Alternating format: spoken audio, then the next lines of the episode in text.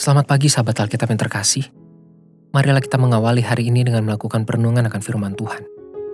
Bacaan Alkitab kita pada hari ini berasal dari kitab Kidung Agung pasal yang ketiga, ayatnya yang pertama sampai ayatnya yang kelima. Di atas ranjangku pada malam hari, ku cari jantung hatiku. Ku cari tetapi tak kutemui dia. Aku hendak bangun dan berkeliling di kota, di jalan-jalan dan di lapangan-lapangan. Ku cari dia jantung hatiku Ku cari tetapi tak kutemui dia. Aku ditemui peronda-peronda kota. Apakah kamu melihat jantung hatiku? Baru saja aku meninggalkan mereka, kutemui jantung hatiku. Ku pegang dan tu lepaskan dia, sampai ku bawa dia ke rumah ibuku, ke kamar orang yang melahirkan aku. Kusumpahi kamu putri-putri Yerusalem, demi kijang-kijang atau demi rusa-rusa betina di padang. Jangan kamu membangkitkan dan menggerakkan cinta sebelum diingininya.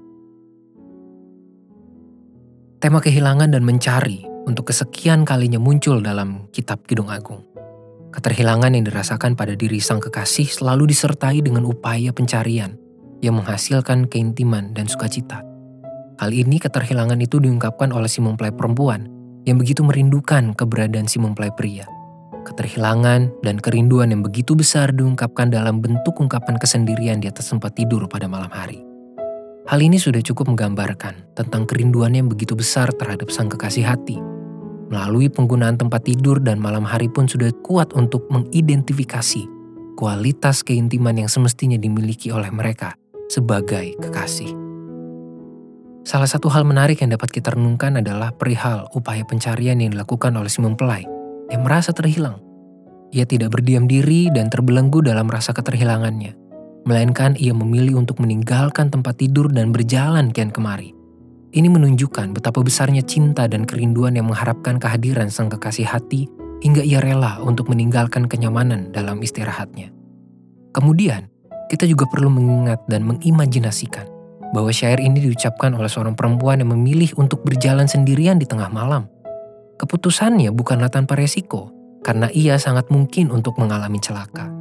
Namun itu semua tetap tidak menggoyahkan niatan dan upayanya demi berjumpa dengan sang pujaan hati dalam kehangatan cinta di tengah dinginnya malam.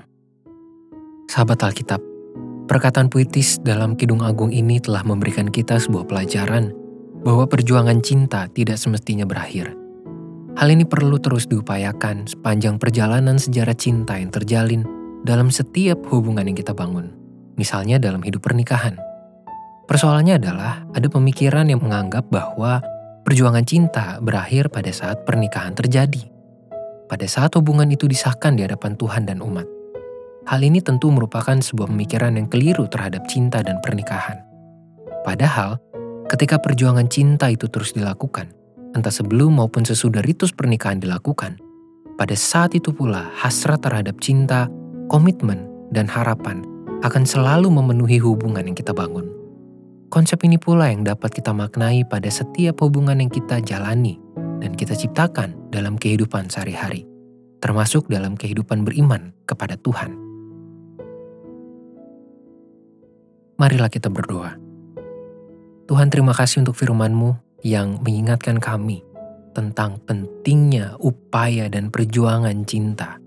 Itu harus selalu kami upayakan, kami wujudkan dalam setiap relasi yang kami miliki.